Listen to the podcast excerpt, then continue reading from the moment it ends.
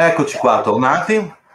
Buonasera uh, Leonardo, grazie di essere ospite della Società dello Zolfo, ci fa molto piacere. È un piacere essere qui, grazie a te Dorian per l'invito. Bene, allora prima di iniziare a farti alcune domande, dato che molti si sono incuriositi e hanno domande da fare sull'argomento, dico due cose per presentarti. Babalorishah Leonardo di Ira è psicologo, psicoterapeuta ed è sacerdote di Candomblé, che è una, relig- una religione iniziatica che affonda le radici nel continente africano ma che vede la propria fioritura negli antichi templi brasiliani di Bahia. Leonardo è sacerdote di una comunità con sede a Milano che si chiama Ile Ashe Alaketu Aira Olomi Oniwa. Per contattare poi Leonardo, qualora foste interessati e vedere eh, dal vivo, entrare nel vivo di quello che si occupa o contattarlo per domande, vi lasceremo poi qui in descrizione YouTube i contatti. Bene, allora adesso iniziamo con la nostra intervista e la prima cosa che ti chiedo per dare un contesto, diciamo, a tutte le persone che sono già collegate è questa, cioè di introdurci un po' al candomblé. Che cos'è? E di darci di dare una spiegazione a, di che cos'è il candomblé a chi ancora non lo conosce. Ok, sì, cercherò di, di, di condensare eh, e di, di, darvi un po' una visione, perché chiaramente dare in una live una, una visione di, tutto un mondo che affonda le sue radici in, negli ultimi millenni di storia non è semplicissimo, ma eh, proverò un po' a darvi una, una visione generale di che cos'è il candomblé. Il candomblé eh, mi piace definirla una religione brasiliana di origine africana.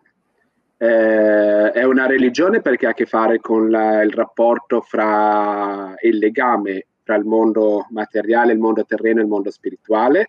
Eh, brasiliana perché è stata reinventata, ristrutturata ehm, partendo dal, da una matrice che è quella della cultura africana yoruba.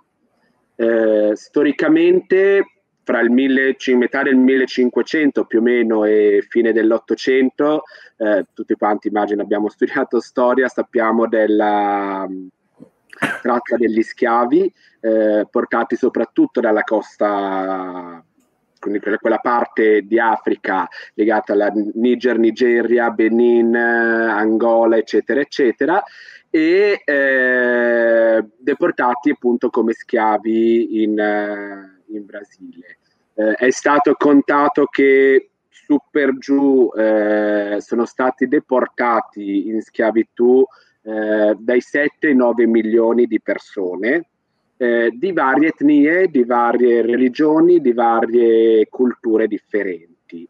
Eh, quella che a Salvador di Bahia e nel Brasile quindi eh, è arrivata con più eh, veemenza e con più importanza numerica è la cultura Yoruba che è un gruppo etnico appartenente eh, a una zona compresa fra Niger, Nigeria e Benin eh, deportati presi, deportati in Brasile eh, come schiavi, eh, obbligati ad essere battezzati e aderire a un credo religioso differente dal loro, quello cattolico, si sono dovuti in qualche modo adattare a una nuova realtà, perché quando parliamo di schiavitù non parliamo di popolazione semplice, eh, quando venivano deportate eh, intere città, venivano deportati anche re, regine, sacerdoti, eh, persone anche di alto rango all'interno della comunità, che si ritrovano accanto ai loro cittadini poi eh, in catene e, e, e come schiavi. La cultura yoruba è una cultura fortemente eh, tradizionale e fortemente radicata nella società e nella relazione. Per cui questo ha permesso in qualche modo di mantenere vive le loro tradizioni. Eh, quelli che sono i loro culti originari legati a delle divinità chiamate Orisha ehm, si mantengono in qualche modo vive in Brasile. Chiaro che ehm, le cose non possono essere uguali a come erano in Africa. Eh, uno, non possono cultuare e venerare le loro divinità apertamente, perché i padroni bianchi portoghesi non permettevano queste. E allora le nascondono dietro i volti dietro le icone dei santi cattolici, che per storia, iconografia, somiglianza, in qualche modo avevano a che fare con quelle divinità. Per cui San Giorgio il guerriero diventa Ogun, che è il guerriero del, guerriero del candomblé. Eh, Santa Barbara, eh, morta e signora dei tuoni e dei fulmini, diventa Yansa, signora del vento e dei fulmini. E, e, quindi si sovrappongono in qualche modo eh, queste figure cattoliche a quelle originali.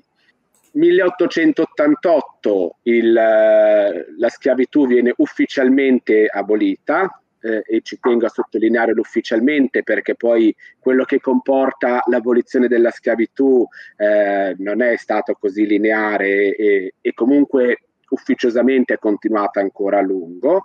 E mi viene anche un po' da dire che un po' continua tuttora purtroppo in, in modi molto diversi. Ma vabbè qua si, si aprirebbe un discorso sociale che non, non è il punto della serata quindi eh, si iniziano a creare le prime persone che possono eh, essere un po' più libere nel gestire la loro, loro, la loro, quotidianità e si iniziano a creare dei primi gruppi, soprattutto di donne, in quel di Salvador di Bahia, legati a una sorellanza di Nostra Signora da Boamorci, l'irmandaggi di Nostra Signora da Boamorci, eh, e una tale Yanasso, eh, che era eh, una sacerdotessa dell'alto culto di Shango nella città di Oyo in, eh, in Africa, fonda la prima Lilia Sheya Nassau, eh, la prima, quella che storicamente viene riconosciuta come prima casa di candomblé Ketu in Brasile.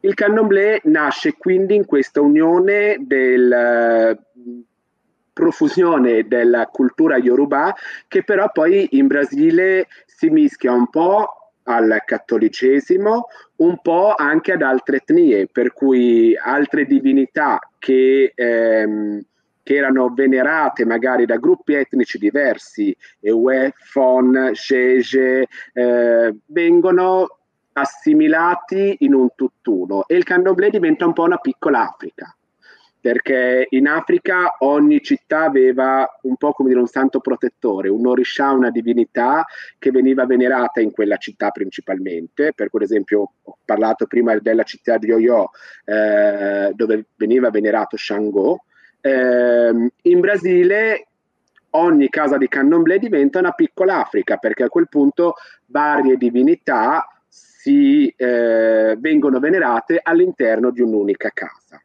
E quello che accade appunto nel candomblé è che si creano poi queste terreiros, che sono appunto i templi, le chiese, i luoghi dove si venerano gli orisha, si crea questa prima casa di candomblé Ketu, dalle quali iniziano a discendere eh, altre case di candomblé fino ad arrivare ai giorni nostri. Eh, questo accadeva fino all'Ottocento, eh, quindi un secolo e mezzo fa, e, eh, e, ad oggi il candomblé si è diffuso in tutto il Brasile e come dire, proprio perché siamo qui a parlarne anche noi, direi anche fuori dal Brasile. Gli Orisha hanno attraversato l'oceano dall'Africa al Brasile e l'hanno riattraversato per ritornare in Europa. Eh, anche per ritornare in Africa, eh, in Europa esistono case di candomblé, in Europa, Portogallo, Francia, Germania, eh, ci sono davvero diverse numerose case di Candomblé, Candomblé in qualche modo eh, sta avendo molto, molta diffusione anche nella nostra realtà, per quanto molto diversa da quella originale. Il candomblé quindi nasce come eh, religione di resistenza. Il candomblé nasce da queste donne, questi uomini che nonostante eh, appunto fossero ridotti in schiavitù, non smettono di credere, non smettono di portare avanti la loro visione del mondo, non smettono di portare avanti i loro culti e le loro credenze. Eh, oggigiorno la parte di sincretismo religioso cattolico eh, è molto più legato a un aspetto superficiale. Mentre una volta nelle vecchie case di Candomblé eh, si vedevano statue di santi, eh, c'erano proprio nei, nei, templi, erano presenti eh, case di santi, si parlava eh, di Sant'Antonio come di, di, San Giorgio, come Ogun, piuttosto che... Esatto, sì, è un sincretismo un po' più di superficie, però è più un mascheramento. Il sincretismo, eh, come dire, ha una, um, ha una matrice più, bas- più basica, eh, e va più alla base. Qui è stato più una questione di copertura. Il sincretismo è quando tutte queste varie popolazioni eh, africane si sono messe insieme, hanno creato qualcosa che oggi è il candomblé, che è anche diverso dal culto originale africano, ma che in qualche modo adesso ha una sua eh, unicità, oh, sì, certo. è una sua forma, esatto. E si sta negli anni il candomblé si è molto distaccato da questo sincretismo e da questa visione di voler essere coperta dal, dall'iconografia cattolica. Per cui ci sono state diverse Mae di Santo molto famose, Mae Stella di Osciossi, Mae Olga della Lacchetu, eh, Mae Mininina Rugantua, nomi importanti del candomblé che si sono proprio battuti contro il sincretismo cattolico, rivendicando eh, l'origine e la forza anche di queste schiave nere che hanno avuto la forza in qualche modo di continuare a portare avanti il loro culto, le loro religioni. E, ehm, per cui che, che, cosa succede, che cosa facciamo noi del candomblé in pratica? Eh, l'idea di base è che esista, mh, mm, esistono una serie di divinità, eh, appunto chiamate Orisha, un po' come nel, nel Pantheon greco-romano, ogni divinità, ogni orisha è legato a un, a un, aspetto della cultura, un aspetto della natura, un aspetto eh, anche archetipico del, dell'essere umano. Giovedì prossimo si parlerà di Jung e del libro rosso, per cui come dire, gli archetipi hanno molto a che fare anche con questo. E eh, si pensa che ogni persona alla nascita porta in sé un pezzettino dell'energia di uno di questi orisha quindi un, uno di questi orisha è stato presente alla nostra nascita e ha messo un po' della sua energia. Esiste un oracolo che si chiamano conchiglie, Jogoji Busias, che eh, serve a rivelare qual è la divinità che protegge questa persona e alla quale poi si viene iniziati. Eh, sapere chi è questa divinità è il primo pezzo fondamentale all'interno del candomblé, perché questo permette di eh, stare in contatto con se stessi. Eh, L'Orisha rappresenta quello che Jung chiamerebbe il sé, la propria essenza, la propria verità più profonda. E ehm, sapere a che Orisha si appartiene vuol dire potersi prendere cura della propria essenza più profonda, proprio perché eh, l'orisha a cui siamo legati in qualche modo influenza eh, i nostri aspetti psicologici, caratteriali, fisici, comportamentali. Per cui, come dicevo prima, sono degli archetipi.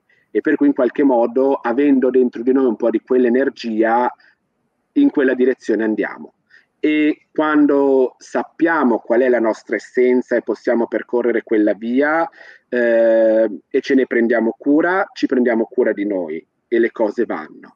Quando invece prendiamo delle vie traverse, quindi no, non stiamo nella nostra essenza ma andiamo da altre parti, eh, lì appunto il gioco di Buses, le conchiglie, ci raccontano di come la persona non, non, stia andando nel cammino giusto e quindi non incontra cammini aperti nella sua vita e portano quindi un malessere nella vita della persona. Diciamo che abbiamo diversi, correggimi se sbaglio, abbiamo diversi orisha eh, che mhm. cultiviamo, uh-huh. con cui lavoriamo, con cui interagiamo, ma ne abbiamo uno di testa Bravissimo, esatto. No, esatto. Un po' il concetto, mi ricorda un po' il concetto, ad esempio, all'interno del voodoo, che è il del concetto del metet, cioè ho un, uno spirito di testa che è quello mio, diciamo, quello che veglia su di me, e poi io lavoro comunque con tutti gli altri. Esatto, esatto. Eh, tutti gli orisha sono assolutamente importanti perché appunto rappresentano tutti gli aspetti della vita, ma l'iniziazione viene fatta a un singolo orisha e eh, mi prendo cura principalmente della mia energia senza però dimenticare che, come dire, da solo non sono nulla. Se non ho, eh, posso essere un fantastico agricoltore, ma se non ho qualcuno che mi costruisce un aratro, qualcuno che cucina quello che, eh, che coltivo, non, non, non vado da nessuna parte. Tra l'altro hai citato una cosa che, che mi viene sempre, viene spesso a una domanda, no? Che, che, fanno, che è quella di dire ma noi possiamo rivolgerci a degli spiriti che sono di un'altra cultura, di un altro posto, eccetera. No? Tu hai già risposto praticamente prima. A me è venuta in mente una frase eh, di, di Filan che dice figurati no, se i se gli Orisha, se i Loach, se le potenze, diciamo, se gli spiriti guardano di dove sei, sono tutti pronti a essere parte di noi, quindi indipendentemente da dove nasciamo, dove, dove viviamo, semplicemente dobbiamo sposare una cultura di cui, di cui ne fanno parte, ecco, sostanzialmente. Quindi la domanda che tanti no, che dicono, ah ma in Italia eh, questo, questa cultura o quest'altra, no, che magari sono eh, lontane, come può essere ad esempio il candomblé, ma come fanno, eh, il, come, come, funziona, eccetera. E una, un, questo secondo me è un punto molto importante, cioè che non esistono, non esistono confini assolutamente per quello che riguarda, secondo me, la, la spiritualità e gli spiriti soprattutto.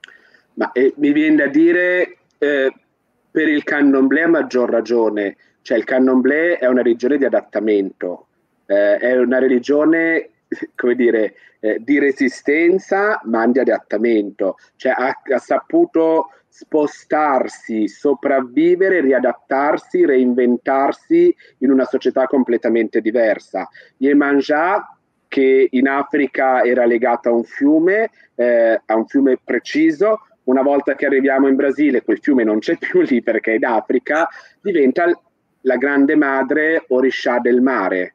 Eh, per cui c'è una capacità di riadattamento. E in questo mi viene da dire così come si è riadattata arrivando in Brasile, chiaro che si riadatta anche una cultura che è quella italiana, che è anche diversa da quella brasiliana, con anche banalmente un clima diverso, per cui alcuni rituali, ad esempio, qua non possono essere fatti d'inverno, perché andare a piedi nudi eh, fuori per, sulla terra d'inverno non si può fare però va bene, come dire, il candomblé è un po' questo, il candomblé è il riadattamento eh, a quello che è un contesto in cui ci si trova.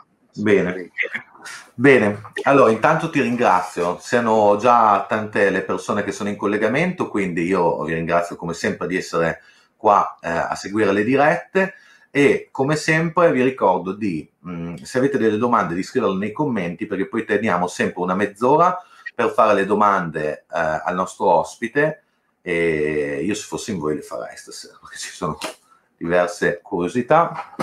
Ok, allora abbiamo parlato sostanzialmente un po', eh, abbiamo fatto un'introduzione al, alla religione del candomblé, io, eh, abbiamo parlato degli orisha, degli spiriti a cui sostanzialmente eh, ci, si, ci si appella, con cui si interagisce all'interno della religione.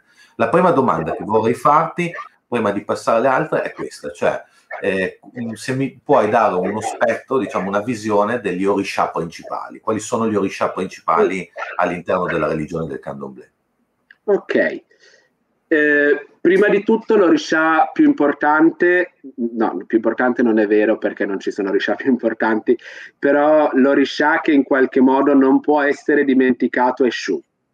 E Shu è il messaggero, Shu è il trickster, è quello che in, in tutte le religioni eh, è l'Hermes greco, è, è appunto quella, quella, divinità che in qualche modo porta il caos per portare dinamicità e cambiamento. Non è l'orisha della calma, non è l'orisha della piattezza, è l'orisha della movimentazione. Eh, è l'orisha, movimentazione penso che sia una parola che mi sono inventato più di definizione portoghese. No, funziona, però, funziona. Però funziona. Eh, è l'orisha che in qualche modo porta il casino, porta la confusione, porta il gioco, porta il messaggio eh, per creare movimenti di dinamicità. Eh, è un orisha, eh, il mio Padre di Santo dice sempre questo, eh, quando tu parli al tuo orisha puoi scrivere una lettera bellissima, ma se non metti il francobollo quella lettera non arriverà mai. E Shu è il francobollo. Eh, è quel pezzetto che, come dire, se no non, non, le cose non vanno. E Shu è sempre il primo a salutare, ad essere salutato. Eh, prima di ogni rituale c'è un, un, un, rituale apposta in cui si manda Eshu eh, nell'Orun, quindi nel mondo degli spiriti, nel mondo degli dei, per dire ehi, guarda che stiamo iniziando un rituale qui e già che ci sei vai ad avvisare gli altri Orisha e tu resta pure là, perché se no se vieni qui poi fai un po' di casino. Eh, Ogun, eh, il guerriero, eh, il primo Orisha che, che, arriva sulla terra, è l'Orisha che apre le strade, Orisha della forza, della tenacia, della durezza anche, tanto che i suoi figli spesso sono caratterizzati da questa durezza, da questa combattività che se ben indirizzata diventa appunto tenacia e propositività, eh, altrimenti diventa, quando mal indirizzata, orgoglio e, e, e, durezza un po' fine a se stesso. Quello un po' più marziale, diciamo. Esatto, un po' più marziale. Eh, Eshu, Ogun e Oshossi sono i tre fratelli che nella santeria, la religione eh, sorella del candomblé, perché come la cultura yoruba si è poi strutturata a Cuba e non in Brasile, eh, sono i tre guerrieri, eh, sono i tre orisha primordiali.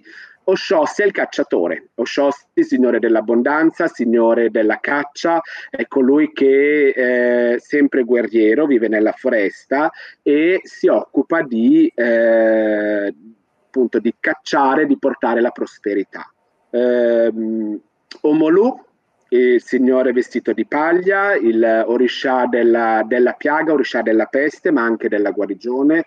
È un orisha che si saluta con Atoto, che significa silenzio, perché quando eh, è un orisha talmente potente, talmente venerato e talmente temibile che quando si manifesta sulla terra attraverso la trance dei fedeli, uh, bisogna rispettarlo, bisogna proprio stare con, con estrema venerazione eh, Ostain, signore delle foglie, della fitoterapia, del, colui che sa incantare le foglie per estrarre dalle foglie tutte le loro eh, benessere spirituale, ma anche di cura fisica.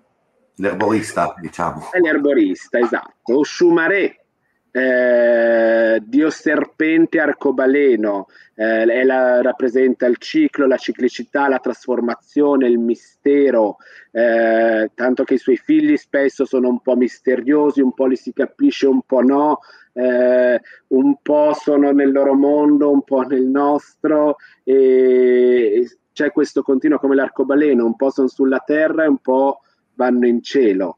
Eh, c'è Nanà, madre eh, dei Pantani, è la, è la, nonna, stata sincretizzata con Sant'Anna proprio in quanto madre de, di Maria. Eh, Nanà è, è, un orisha molto che si prende cura, eh, ma anche molto in maniera molto rigida, un po' un, una vecchia, per cui non è proprio quella più, più morbida e accogliente, ma è accogliente nella sua rigidità e ne, nella sua un po' anche durezza. Eh, c'è Oshum, la Ven- eh, Giorgio Amado la definiva la Venere nera, eh, Oshun, signora dell'amore, signora della ricchezza, dei fiumi, delle acque dolci, delle cascate, eh, seduttiva eh, e grande strega. Oshun rappresenta la generatività, rappresenta il potere femminile, rappresenta il, ehm, la stregoneria, la fem- il potere femminile eh, nella sua primordialità.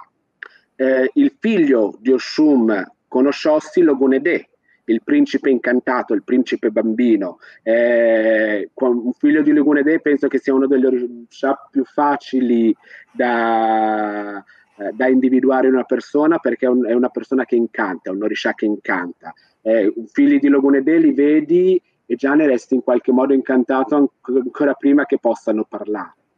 Eh, abbiamo Ba, la guerriera, eh, la guerriera della famiglia, donna eh, Orisha mh, legato mondo, molto al mondo femminile, è un'amazzone, è una guerriera che nella sua durezza va e combatte.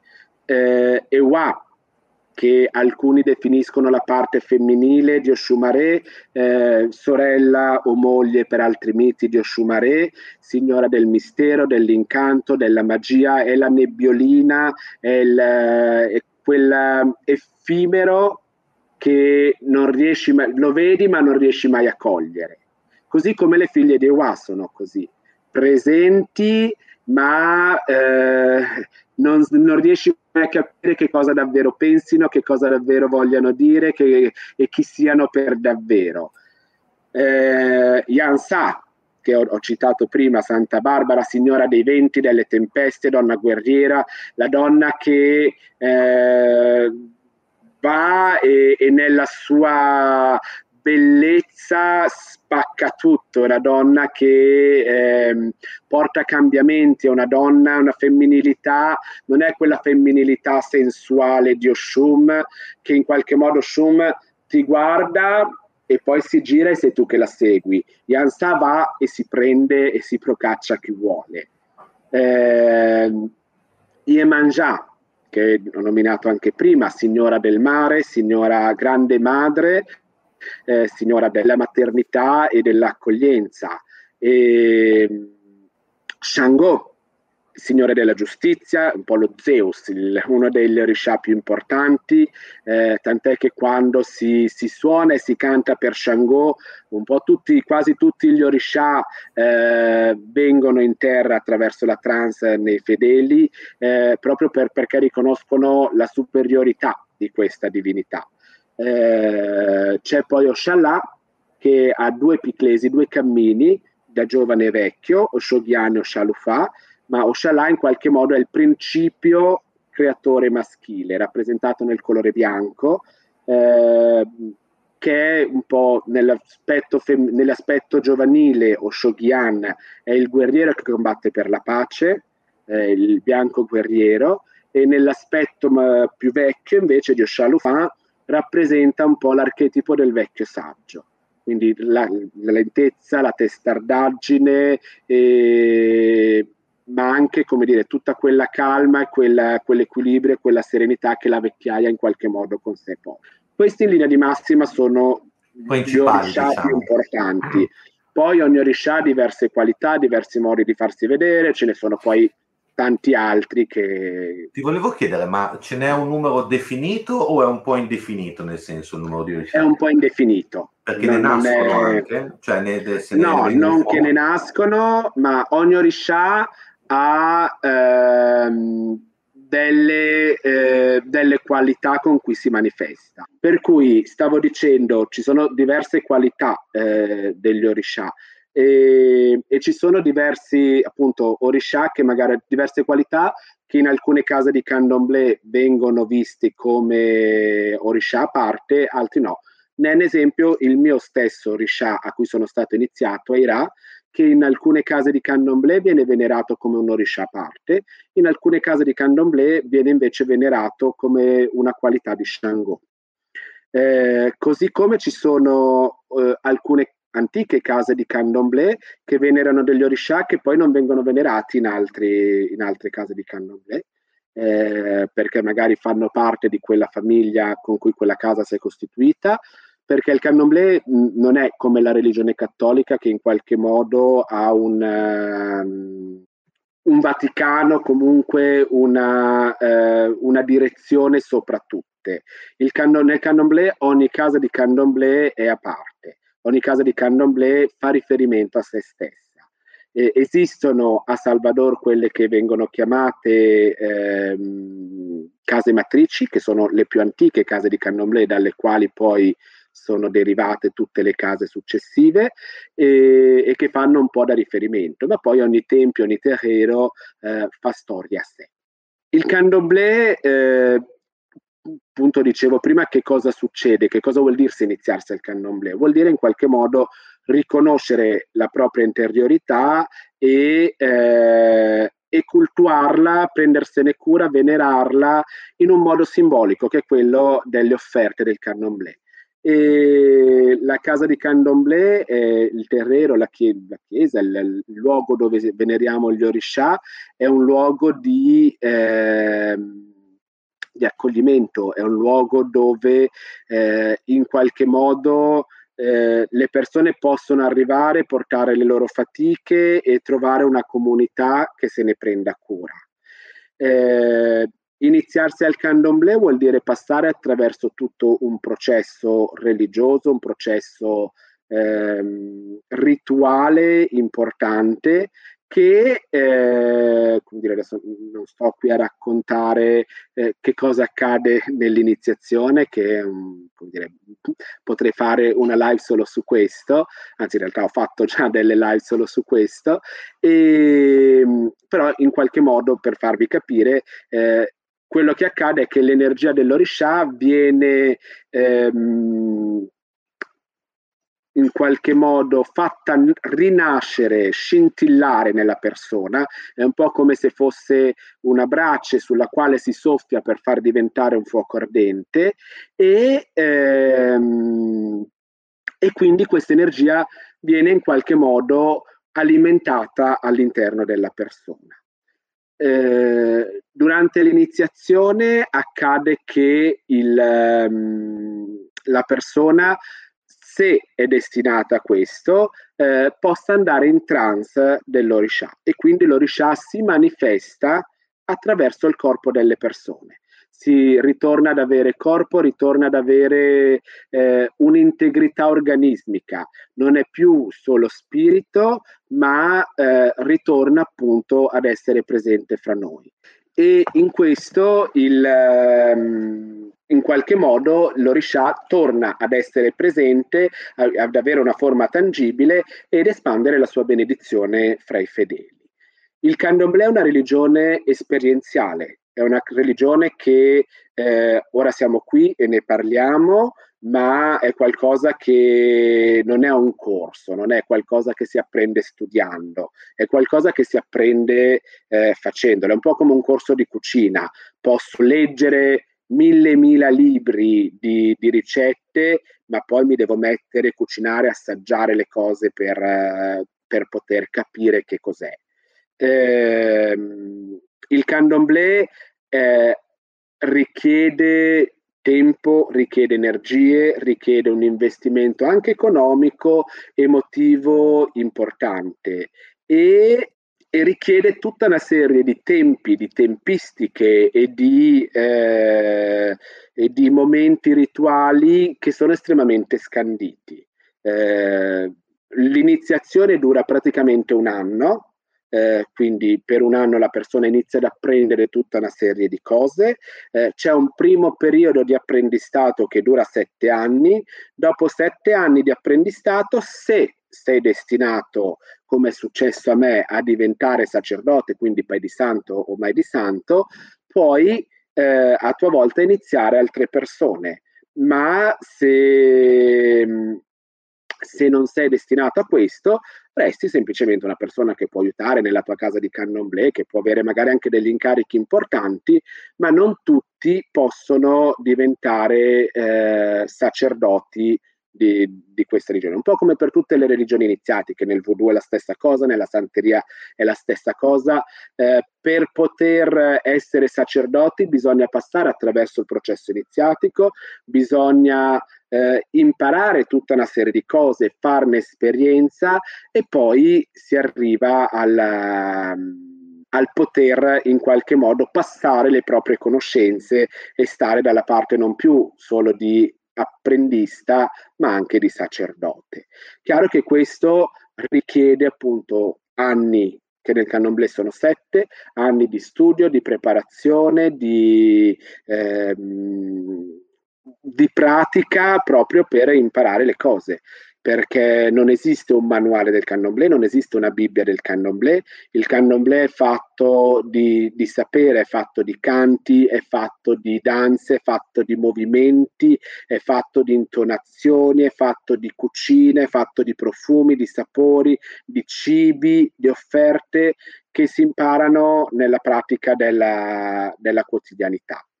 Come dicevo prima, il candomblé... Ehm, nasce fine 800 e, e, poi nel tempo appunto le prime case più importanti, eh, quelle che prima ho definito le case matrici, fine 800, prime 900 nascono e poi da lì derivano tutte le altre. Eh, chiaro che, come dicevo prima, il candomblé è una, eh, una religione di adattamento eh, è una religione di, eh, che mantiene salda la sua integrità, ma anche adattandosi a quelli che sono i nuovi tempi. Per cui è eh, chiaro che il candomblé di, di, dei primi del Novecento, di un secolo fa, eh, ma anche solo di 50 anni fa, non è il candomblé che si fa oggi. Eh, tante cose passano attraverso un processo eh, di, di, di adattamento ai tempi moderni. Anche solo qualche decina di anni fa eh, era molto difficile riuscire a trovare tutto il materiale che occorreva per, per fare candomblé, eh, i tessuti, i cibi, per eh, magari preparare un'iniziazione si impiegava una settimana perché bisognava andare in quel mercato là che c'era solo di lunedì a prendere quella cosa, dall'altra parte della città a prendere un altro tessuto, dall'altra parte a prendere gli obi, da un'altra parte a prendere il chiabo, diventava tutta una cosa estremamente complessa. Oggi esistono in Brasile eh, negozi eh, che sono dei supermercati praticamente di candomblé dove trovi qualunque cosa. Eh, diventa tutto estremamente più semplice, per cui i tempi di tante cose si sono accorciati.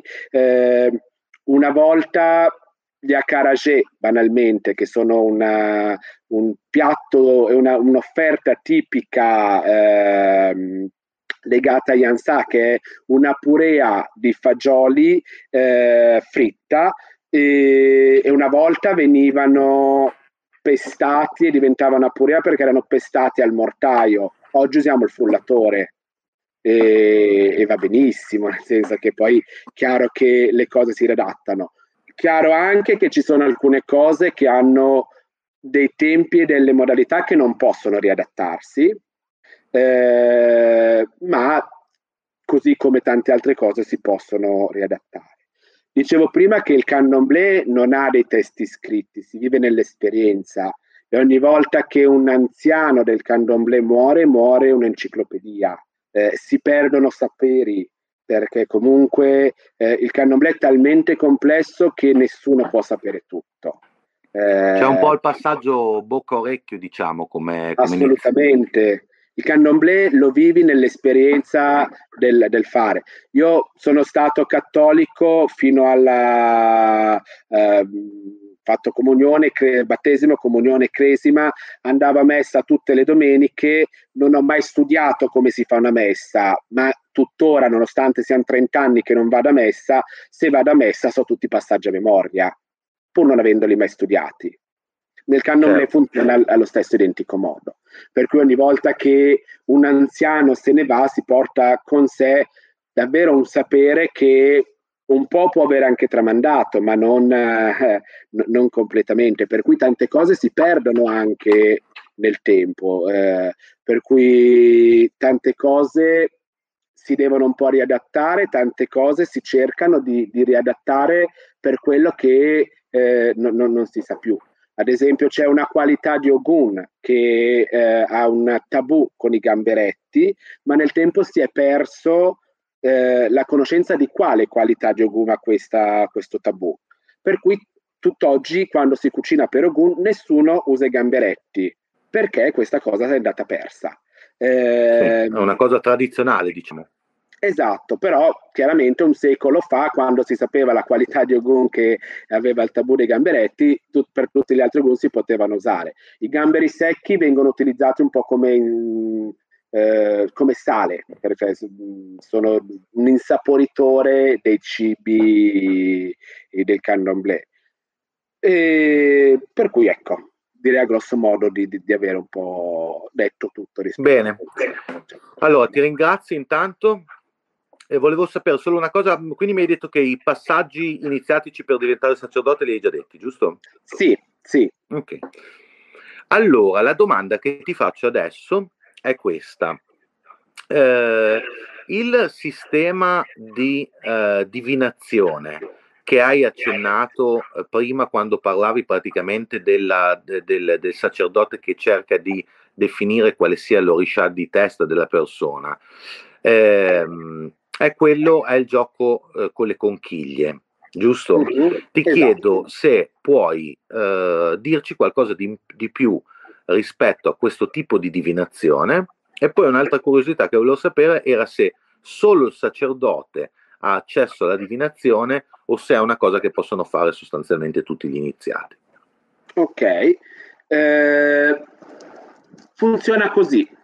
Nel candomblé, eh, es, es, allora, nella traduzione Yoruba, inizialmente il, eh, il ruolo sacerdotale e il ruolo divinatorio erano separati.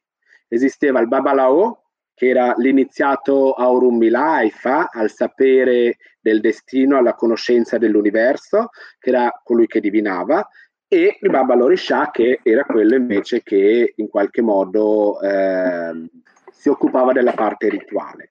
In Brasile la figura del Babalao è stata, si è andata un po' persa, eh, negli ultimi decenni sta tornando molto, ma, ma, non fa parte della tradizione classica del candomblé, eh, perché questa parte oracolare è stata presa direttamente dal sacerdote, quindi dal Baba Lorisha, uomo, o Ya Lorisha, se, se donna.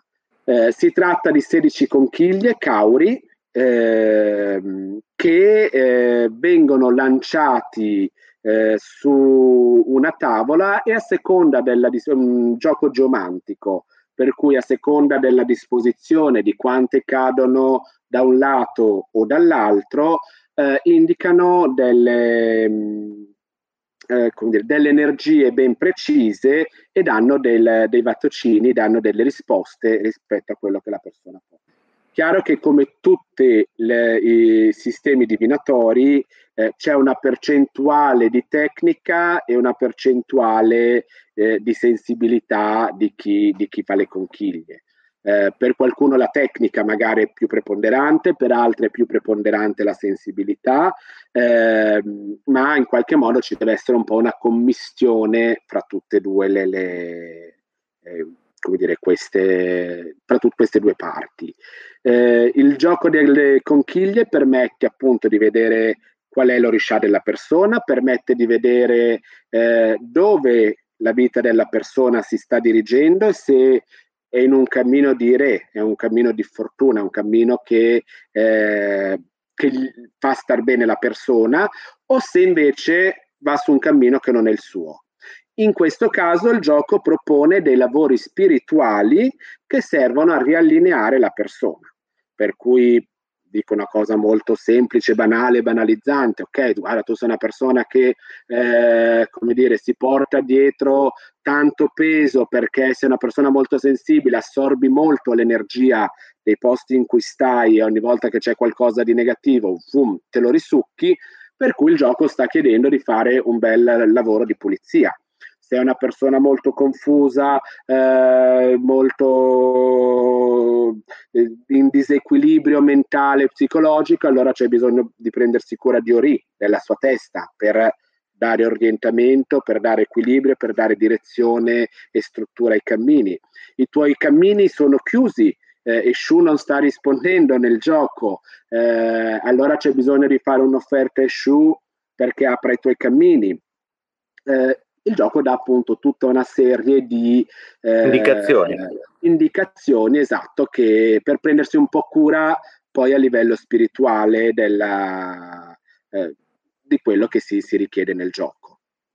Bene, ehm, il rapporto che c'è tra un iniziato di scambio e offerta con l'oriscià inizia da subito, cioè quando io sono iniziato al candomblé posso subito ad appellarmi a uno degli oriscià e iniziare un rapporto di scambio per dirgli guarda io ti do questo che so che piace a te, però tu eh, dammi questo, dammi chiarezza, dammi luce, dammi okay. soldi, dammi quello che in base all'archetipo appunto che stiamo andando a contattare.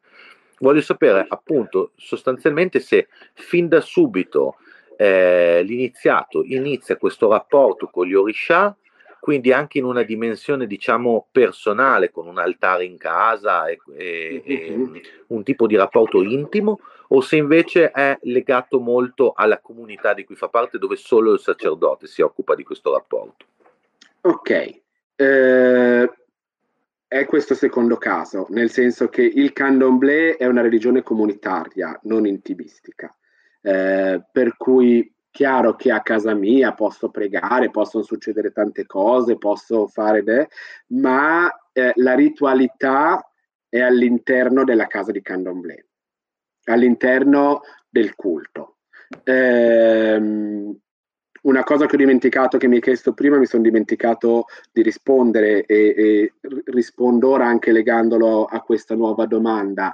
Chi è che può fare le conchiglie? Solo il sacerdote, perché eh, fare le conchiglie vuol dire anni di studio, vuol dire avere, passare attraverso tutta una serie di rituali, avere delle competenze, delle conoscenze che ti permettono di prenderti cura della persona. Eh, non è solo una cosa tecnica. Eh, eh, devo sapere che esistono certi rituali perché li ho visti e ne ho partecipato per poter poi anche dire ok, questo è il rituale che serve a te. Se non so nemmeno eh, che rituali poi il gioco mi può consigliare perché non li ho mai sperimentati, non posso neanche in qualche modo essere poi di orientamento per una persona. Certo. E questo però fa capire quanto il candomblé passi molto attraverso una cura che viene, ehm, mi viene da dire delegata al sacerdote, però non, non è la parola che mi, mi piace di più, eh, ma viene in qualche modo orientata ecco, dal sacerdote. Eh, non esiste il fai da te nel candomblé. Eh, ci sono dei rituali precisi attraverso cui la persona passa e ci sono delle offerte precise che è l'oracolo che dice di fare o di non fare.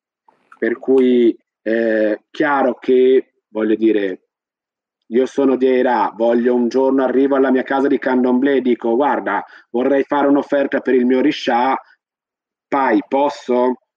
Perfetto, nessun problema. Per fare delle cose un po' più specifiche eh, deve essere l'oracolo che lo dice, perché eh, non, quello che facciamo magari anche di cuore non sempre è quello di cui davvero poi noi abbiamo bisogno.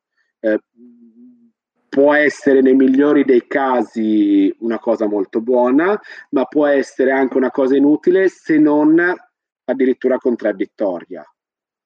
Eh, poi, che ne so, prima hai parlato, voglio fare un'offerta a eh, Esciù perché ho i cammini chiusi, sono bloccato, ho bisogno di... Eh, faccio un'offerta su che mi apre i cammini, ma in realtà il mio problema non era che ho i cammini chiusi, il mio problema è che io ero talmente confuso che non so dove andare.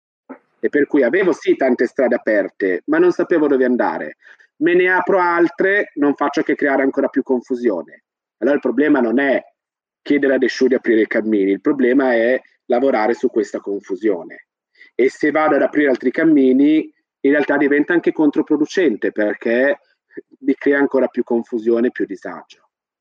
Per cui è l'oracolo che in qualche modo vede l'energia, l'oracolo è anche l'esperienza del sacerdote che vede l'energia e vede dove orientare la persona.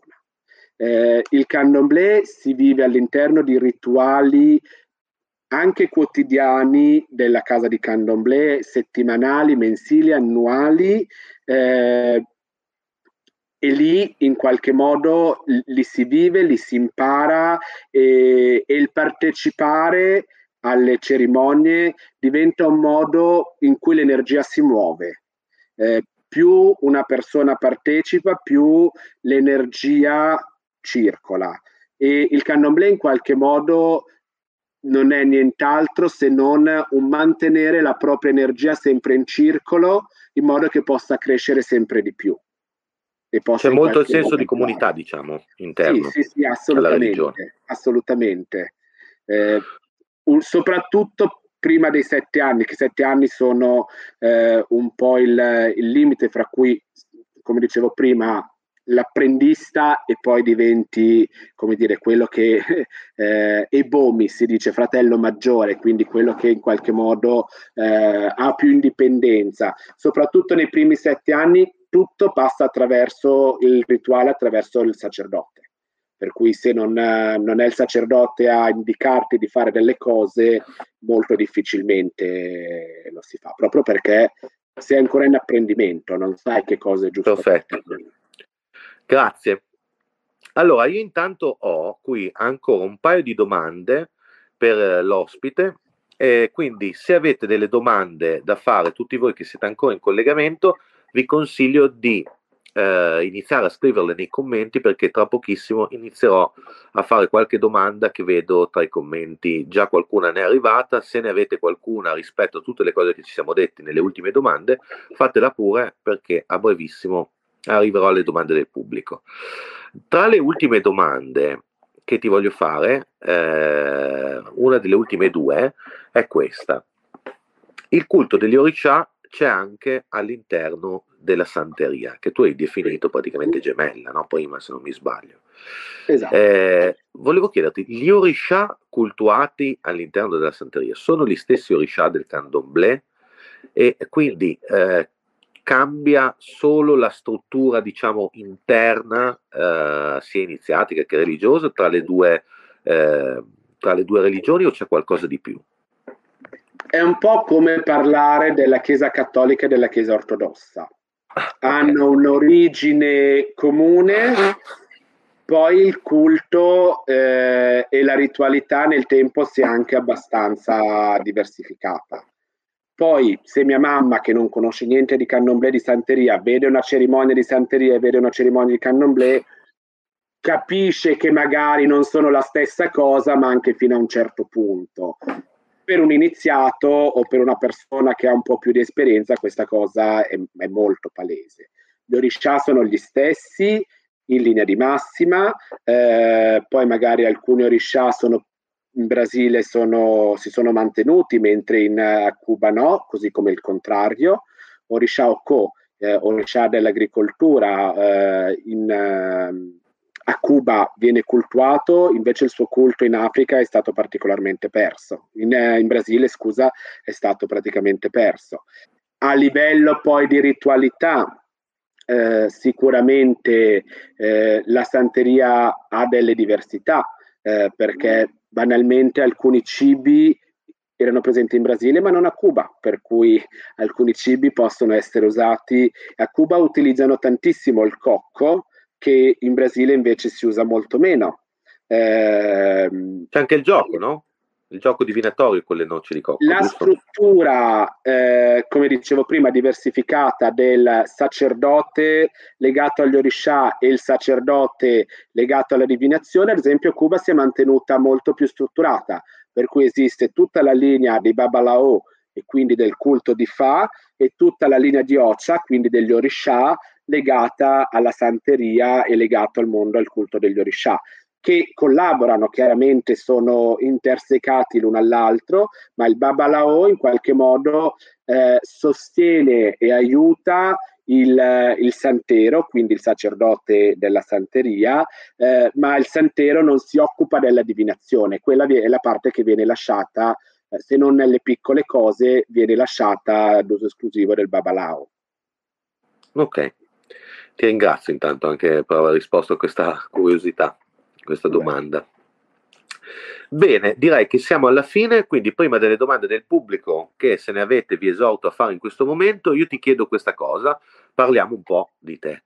Eh, voglio, volevo sapere che eh, se intanto la tua realtà è la, è la, prima o l'unica in Italia legata al candomblé e eh, poi qualche, qualche informazione sulla tua comunità, ad esempio le persone interessate ti contattano e poi possono partecipare a una cerimonia? Sono aperte al pubblico oppure solo per gli iniziati? Ok, allora no, il Candomblé è arrivato in Italia già alla fine degli anni 90, eh, per cui esistono altre case di Candomblé, molte poche purtroppo, e anche perché il Candomblé richiede una struttura logistica e di, come dire, di investimento, come dicevo prima, economico, temporale e quant'altro molto molto grande.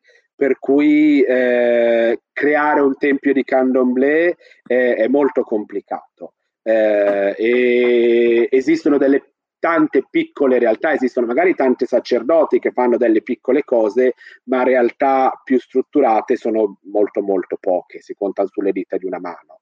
Eh, la mia forse è l'ultima che in qualche modo è nata in Italia, eh, o che meglio, per meglio dire sta nascendo in Italia, perché in questo momento io non ho ancora un, uh, una casa di candomblé aperta, sono alla ricerca, il gli ultimi due anni non è che hanno favorito particolarmente la ricerca perché fra zone rosse e zone gialle sì, esatto. e quant'altro è stato estremamente complicato andare a cercare degli spazi adatti.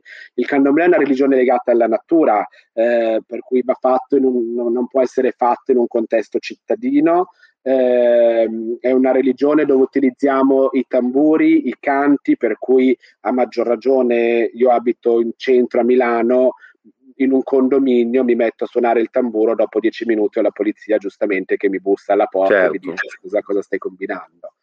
Eh, per cui in questo momento non ho cerimonie eh, alle quali si può partecipare, ma come dire, nel momento in cui avrò la, la casa aperta assolutamente. In questo momento quello che faccio eh, è più un lavoro di divulgazione culturale e, ehm, eh, e mi occupo di piccole cose, per cui faccio conchiglie, eh, mi occupo della parte divinatoria e della parte degli ebo, quindi di questi eh, lavori spirituali che aiutano le persone a, a, rimettersi, a rimettere in linea la loro energia. Eh, per le iniziazioni mi sto appoggiando in questo momento alla casa di Candomblé del mio Pai di Santo, per cui le persone che come dire, mi conoscono, ci conosciamo, ci piacciamo e vogliamo creare un, un cammino insieme, ehm, se vogliono iniziarsi con me, lo facciamo alla casa del mio Santo che ha due case di santo, due case di candomblé in realtà, una in Brasile e una in Portogallo. Per cui per chi può, chi riesce, chi ha voglia, chi si sente più a suo agio nell'andare in Brasile, andiamo in Brasile chi lo vuole fare in Portogallo lo facciamo in Portogallo finché non avremo la casa. A quel punto come dire, diventerà tutta una cosa anche logisticamente molto più semplice da gestire. Bene, allora partiamo con le domande del pubblico che ho visto che sono arrivate un po', non le vedevo perché sono dal cellulare, che tra l'altro io non vedo senza occhiali, quindi cerco di fare del mio meglio. Allora, la prima, parto dall'ultima, eh, che è questa praticamente eh, chiede se dovessi avvicinarmi al candomblé, quali sarebbero i primi passi prima di ricevere l'iniziazione? Il gioco delle conchiglie è la prima cosa. Il gioco delle conchiglie è sempre il primo, eh, il primo modo in cui ci si avvicina con l'esperienza al candomblé. Eh, o meglio, come dire, se fossimo ne, nella linearità del candomblé brasiliano, eh, dove magari appunto ci sono già delle case, uno eh, può andare a vedere dei rituali, vedere delle feste, vedere delle cerimonie, ma intimisticamente il gioco di Busios è, è, è il primo pezzo da, da, con cui ci si avvicina al candomblé i primi ebo, i primi lavori spirituali diventano il primo modo per sentire l'energia del candomblé, viverne un po' l'esperienza, iniziare a partecipare alle cerimonie, iniziare a partecipare alle offerte, iniziare ad aiutare nella preparazione delle offerte. C'è un periodo importante prima dell'iniziazione che si chiama Bian. La Bian è colui che eh, ancora non è iniziato, ma sta imparando nell'esperienza, per cui nel eh, frequentare la casa, vedere come funziona, impara che cosa vuol dire candomblé e, e, e che cosa vuol dire fare candomblé. Bene. Vi ricordo tra l'altro che lascerò poi i contatti eh, di Leonardo qui sotto in modo che se volete contattarlo poi eh, potete contattarlo senza problemi.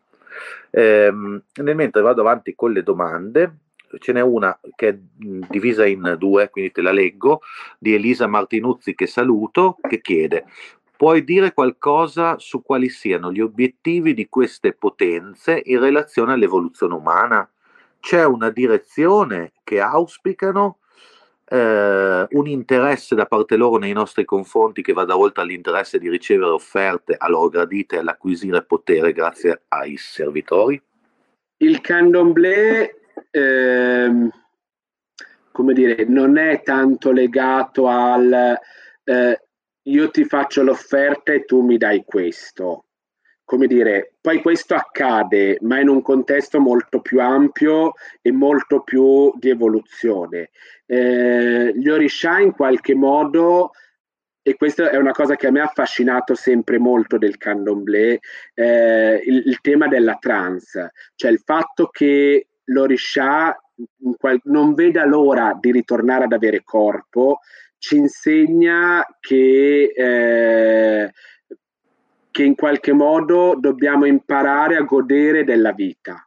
Cioè se addirittura delle, delle divinità che hanno migliaia di anni, cultuate da migliaia di anni, si ripresentano nella loro materialità, eh, è perché in qualche modo ci insegnano che nel, anche nella nostra corporeità c'è una bellezza, c'è una, un'importanza che, che, non è da sottovalutare. In questo si discostano molto, dal, soprattutto dalle grandi religioni abramitiche, che in qualche modo vedono il corpo come imprigionato, eh, come l'anima imprigionata in un corpo.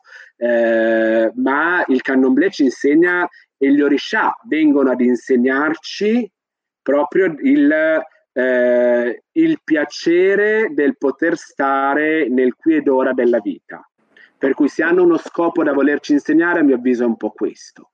Eh, proprio l'insegnarci che qui ed ora nella nostra vita possiamo prenderci cura di noi e stare bene ed essere felici, che non siamo imprigionati, ma siamo liberi. Bene, grazie. Eh, allora, Marco chiede dei, eh, riguardo al gioco De Busius, eh, che ho pronunciato sicuramente male, sarebbe interessante okay, eh, sapere se anche quello che usa quattro conchiglie è riservato ai sacerdoti. Assolutamente sì. Cioè, prima di essere sacerdote eh, è solo un periodo di apprendistato. I primi sette anni eh, non sono fatti per prendersi cura degli altri. E cioè, se è un bambino che sta crescendo, un bambino non si prepara a due anni il cibo da solo, ma ha bisogno di qualcuno che lo faccia per lui. Poi vede come si fa e poi pian piano impara. Certo. E non tutti poi, come dire, dopo i sette anni hanno la possibilità di, di fare le conchiglie, solo chi è destinato a questo. Certo c'è un discorso proprio anche proprio di, nel senso che non, bastano, non basta semplicemente una, una, una, quantità temporale di tempo, ma bisogna essere anche vicini poi veramente a, a, alla cultura e a, certamente. Esatto, avere un'affinità anche, c'è una sensibilità. E, eh, e il candomblé è una religione, come dire, che non è che si impara con dei corsi, non è che cioè, esistono tanti libri sui giochi di Busios, ma ci sono dei rituali con cui i Busios vengono eh, ricevono asce, ricevono energia, dei rituali che la persona passa per aprire la propria, il, i propri occhi per saperli, cioè non è solo la tecnica, è passare attraverso dei rituali appunto che permettono di poter sentire quello che le conchiglie dicono. Certo.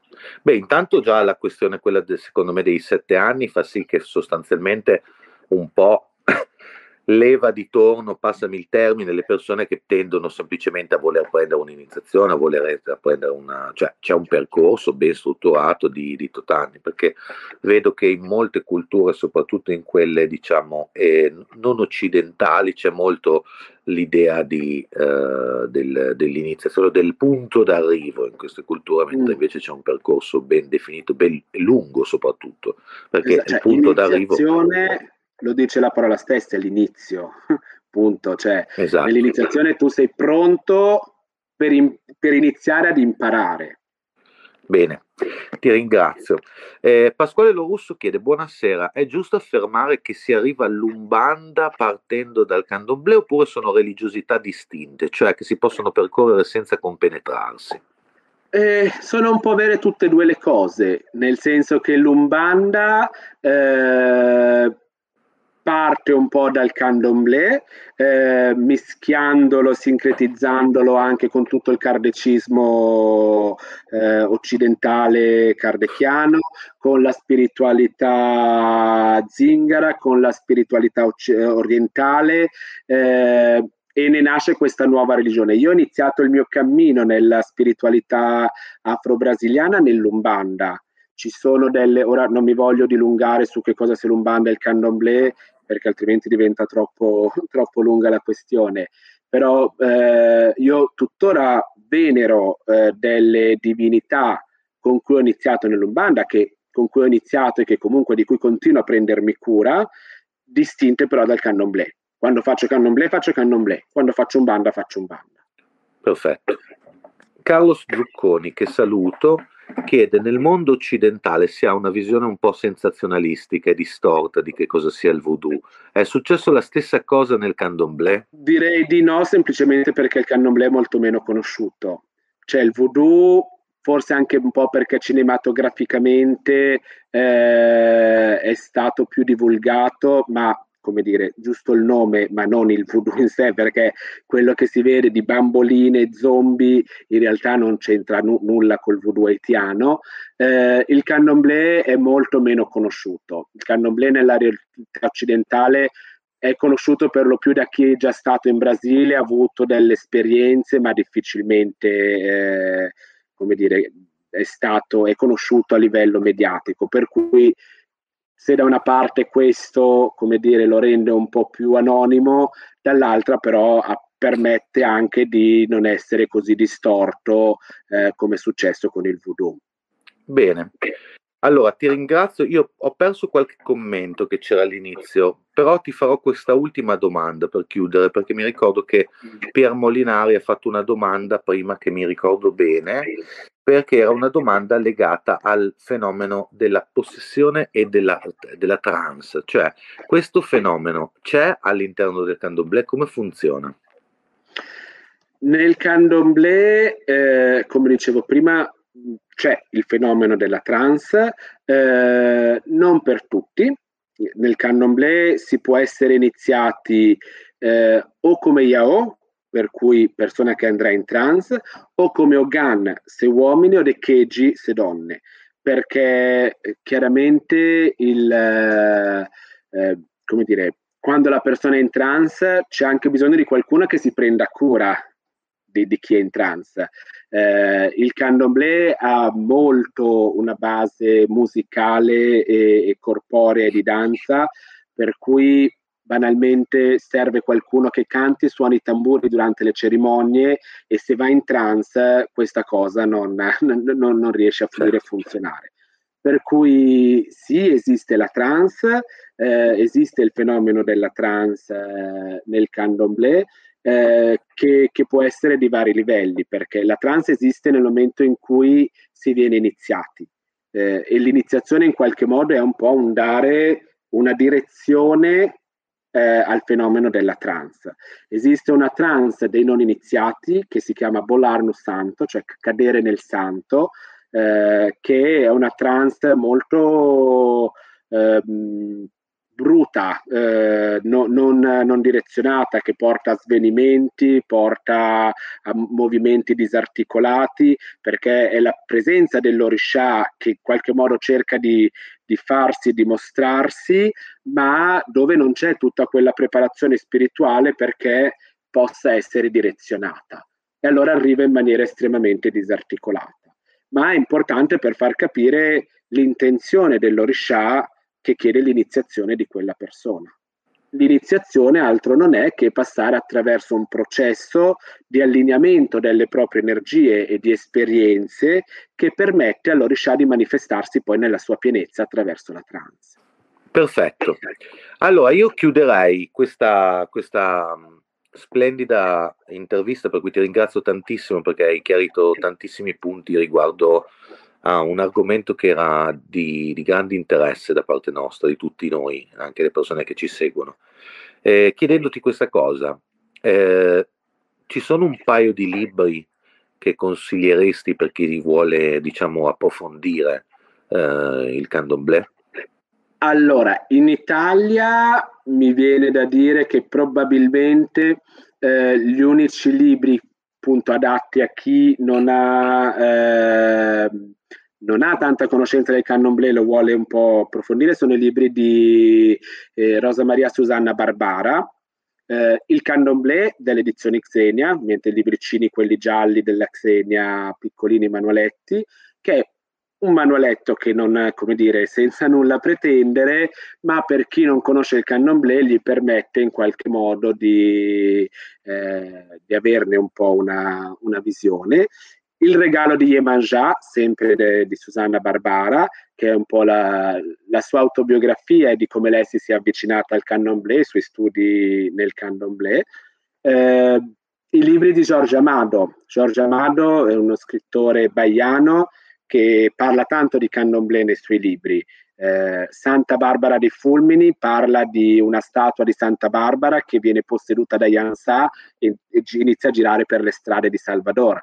Eh, Jubiaba parla della storia di un paio di santo, per cui tutti i libri di Giorgio Amado non sono dei manuali, ma come dire, assolutamente introducono al candomblé. Sto leggendo questo libro scoperto da poco di Marcella Punzo, Le grandi madri del Brasile, che anche questa è un po' la, la storia di Marcella, questa antropologa che appunto va in Brasile a studiare il candomblé ed è molto interessante perché in parte è un, la sua autobiografia, in parte poi approfitta da, da mh, spunti personali per raccontare il, uh, un po' la, la, storia del candomblé e come si struttura il candomblé. Poi in Italia purtroppo chiaramente non esiste tantissimo, in portoghese ci sono centinaia di libri, certo. e, e, però vabbè. Va bene, allora io eh, ti ringrazio veramente tanto a nome del, di tutta la società dello Zolfo per essere stato qui con noi questa sera e aver accettato il nostro invito. Grazie veramente. Grazie di nuovo a voi, alla Società dello Zolfo e a te Dorian in particolare per, per avermi invitato e, e davvero che, che era eh, Orisha eh, che, a cui sono stato iniziato dia davvero molto asce, cammini aperti, salute e molta energia e prosperità a tutti quanti voi. Bene, grazie ancora. Eh, grazie a tutti voi che come sempre eravate numerosissimi questa sera. Eh, eh, grazie delle vostre domande, grazie di aver fatto questo finale con noi con le vostre domande che sono sempre azzeccate e mh, giuste nel momento giusto per approfondire il, il, il, ragionamento, la conferenza che abbiamo fatto fino ad ora. Io vi ricordo che per tutte le nostre attività noi abbiamo una pagina Instagram molto attiva, una pagina Facebook, un gruppo Telegram a nome La Società dello Zolfo e potete, dove potete trovare tutte le nostre prossime attività, le prossime conferenze, i nostri prossimi corsi e abbiamo anche un canale Vimeo appunto dove vi dicevo ci sono un po' di corsi eh, che sono già eh, disponibili. Vi ricordo che la settimana prossima, giovedì prossimo alle 21.30 farà, ci sarà una conferenza di Roberto Cecchetti sul libro rosso di Jung. Vi auguro una buona settimana, vi auguro il meglio e a presto.